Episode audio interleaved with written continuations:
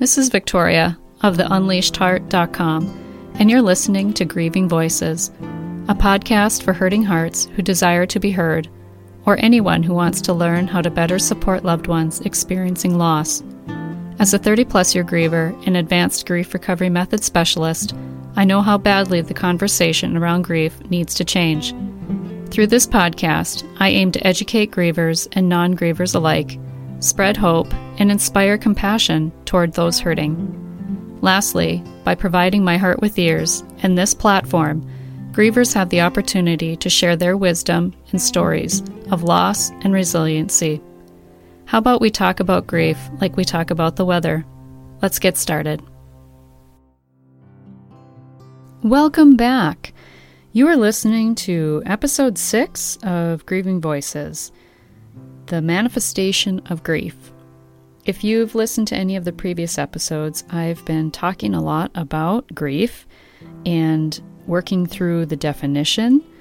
Uh, ta- I talked about why grief keeps us stuck, um, where we discussed how our intuition is cut off, how we can be stuck in the past, and either in the past or in the future, and rarely in the present moment um, talked about the myths of grief in episode four, uh, which are don't feel bad, replace the loss, grieve alone, grief just takes time, be strong for others, and the last one is keep busy.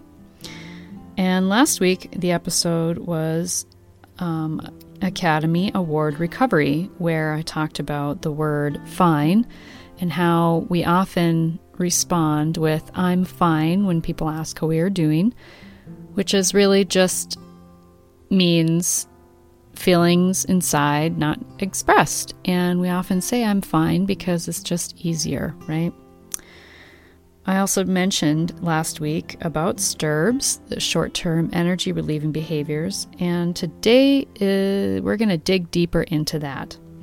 When we think about grief, we don't often think about how our bodies respond.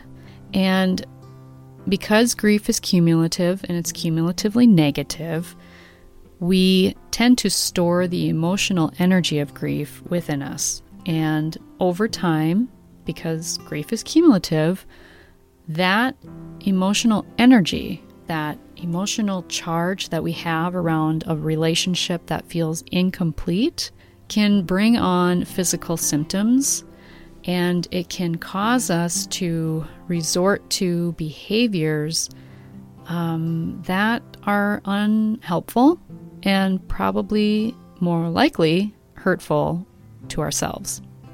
When we think about STIRBs, the short term energy relieving behaviors, what we're really talking about is are the things that we resort to to feel better. Some examples of that are food, shopping, exercise, gaming, running away, alcohol, violence, sleep, cell phones, smoking, risk taking, cutting, anger, uh, fantasy, vaping, tattoos, uh, drugs, whether they be street or prescription, uh, sex, body art, porn, gambling, and even picking. There is there is actually quite a few, right? We all tend to pick some of these, if not many of them. And if we ask ourselves, Am I doing this to feel better? Am I doing this to avoid how I am feeling? Then it is likely that we are resorting to a STIRB behavior.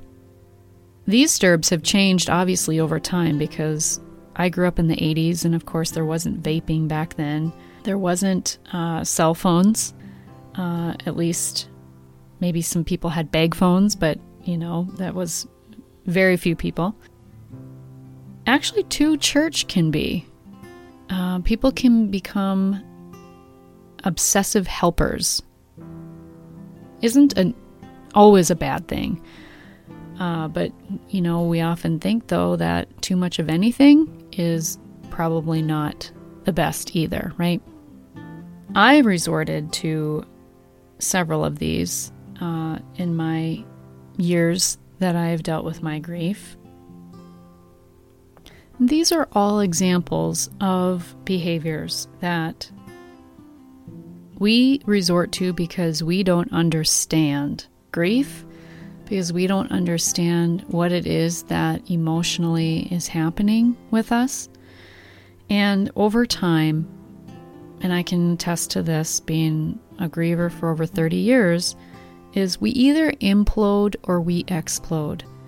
And these behaviors are ways that we explode, that we expend our emotional energy, the emotional energy that grief brings us into our lives. We can also implode with physical symptoms.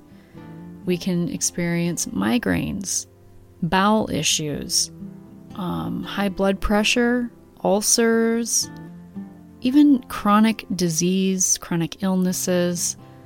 Um, I, there's just so many ways that over time grief impacts our bodies, our minds, and like I've mentioned before, shuts us off from like our physical bodies. It's like this it's like our body puts this armor up between our soul and and our heart and we just can't break that barrier and so we don't know how to deal with what we are physically and emotionally experiencing. And so, in a quest to feel better, we do what we can to feel better. And that is the crux of grief. And these behaviors, many of them, obviously just bring on more grief, don't they? If we resort to alcohol, we become addicted to alcohol, or shopping, or food. There are ramifications and consequences of those stirb behaviors. If we resort to food, which is what I've mentioned in a previous episode about the myths of grief, you know, as a early in early childhood, we're often exposed to this one when we feel bad, someone wants to give us food. Here, just eat this, you'll feel better. Eat this, you'll forget about it. And as adults, drink this glass of wine, you'll forget all about it. Or just have a couple beers with me and melt away the day. You know, we resort to these behaviors because we'd rather emotionally not deal with what we are feeling.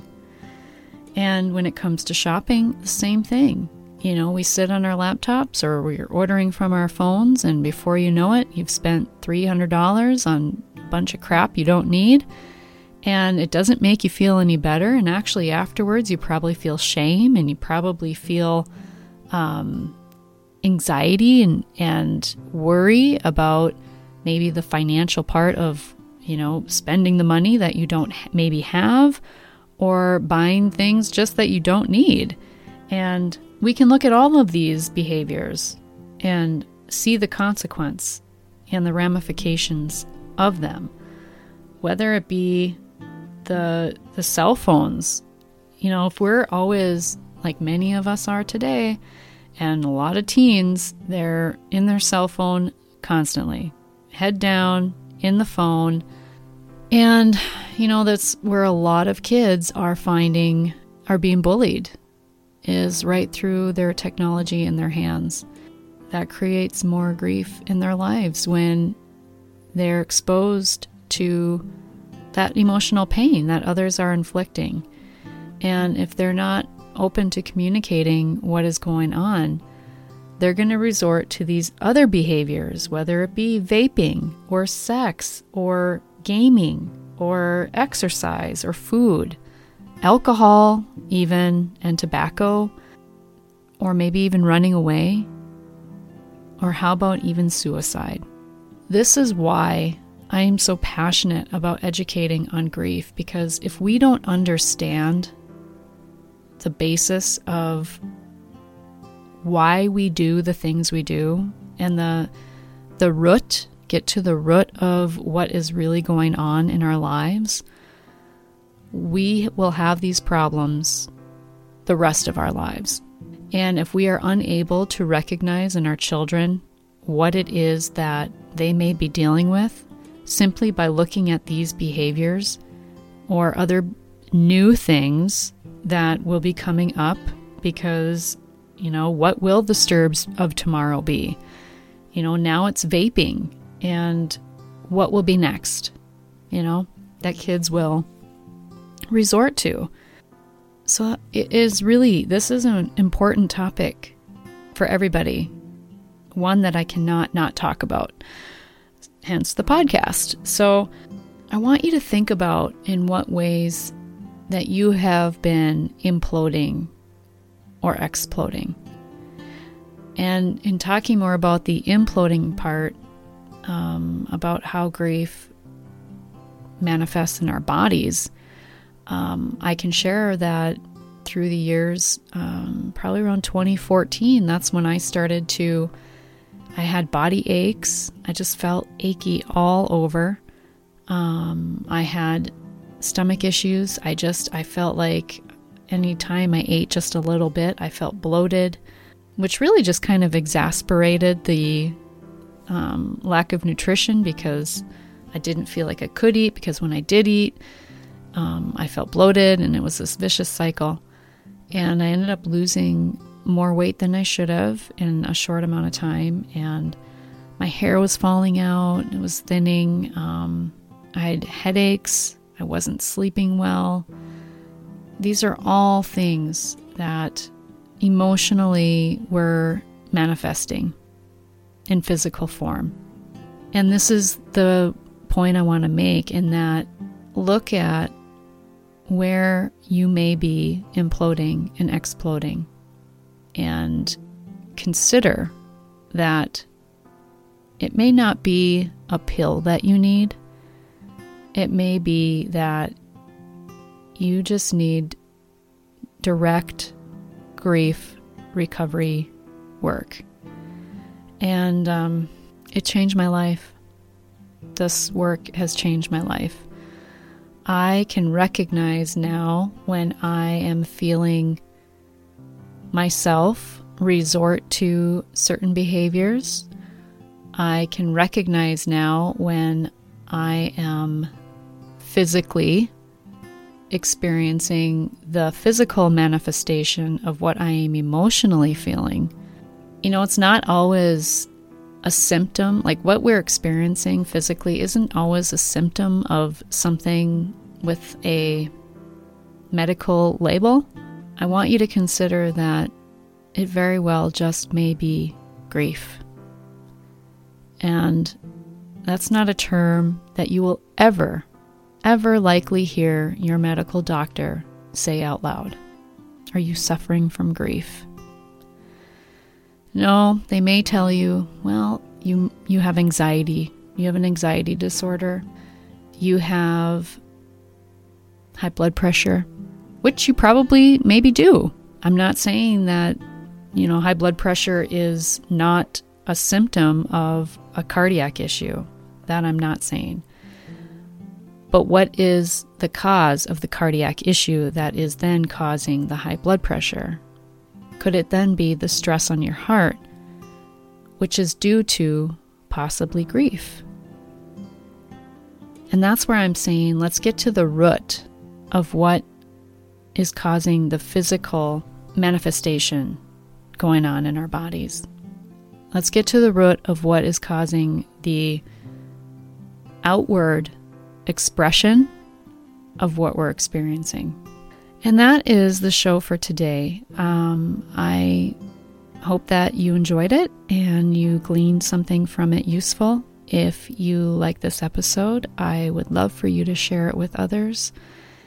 Um, leave a review if you would. That would be fantastic. I greatly appreciate it. And I hope you check back next time where I will be talking about the power of choice.